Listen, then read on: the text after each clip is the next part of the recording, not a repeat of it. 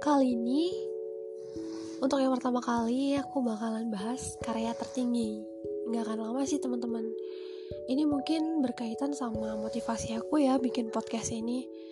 Mungkin kalau setiap tindakan manusia itu pakai motivasi, kita pasti punya alasan dong kenapa kita melakukan hal tersebut termasuk aku bikin podcast ini nggak semata-mata karena benar-benar iseng yap memang sih cukup gabut jadi uh, bikin podcast ini karena beda ya dari aktivitas sebelumnya nah aku terinspirasi sih dari seseorang yang dia tuh pernah bilang kalau tulisan atau karya yang kita buat itu itu adalah salah satu langkah pemanjang usia.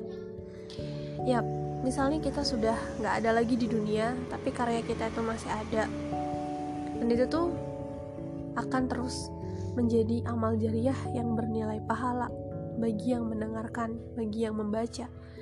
Jadi dari uh, ucapan sederhana itu benar-benar mampu bikin aku termotivasi sekali uh, berbicara aku yang dulu ya kayaknya sangat-sangat apatis, pragmatis dan segala sesuatunya tuh hanya diukur sama materi.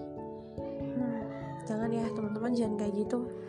Ya karena misalnya kita mau melakukan suatu hal yang itu tuh membutuhkan waktu, tenaga dan pikiran itu tuh harus diperhitungkan kayak gitu. Tapi harusnya kita nggak gitu kalau untuk kebaikan yang bernilai pahala.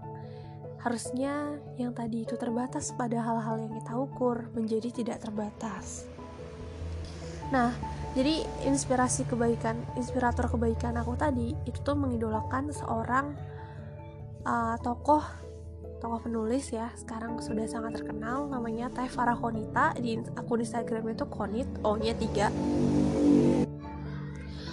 nah uh, setelah itu aku ngeliat inspirator kebaikan aku itu uh, pasang snapgram dengan me, dengan memfoto bukunya Teh Farah Konita itu. Akhirnya aku kunjungin Instagramnya baca satu-satu dan tergeraklah untuk membeli buku. Dan walaupun bukunya itu memang bukan kayak novel berkelanjutan tapi itu tuh setiap judulnya itu benar-benar mengandung uh, inspirasi yang sederhana tapi besar kayak gitu.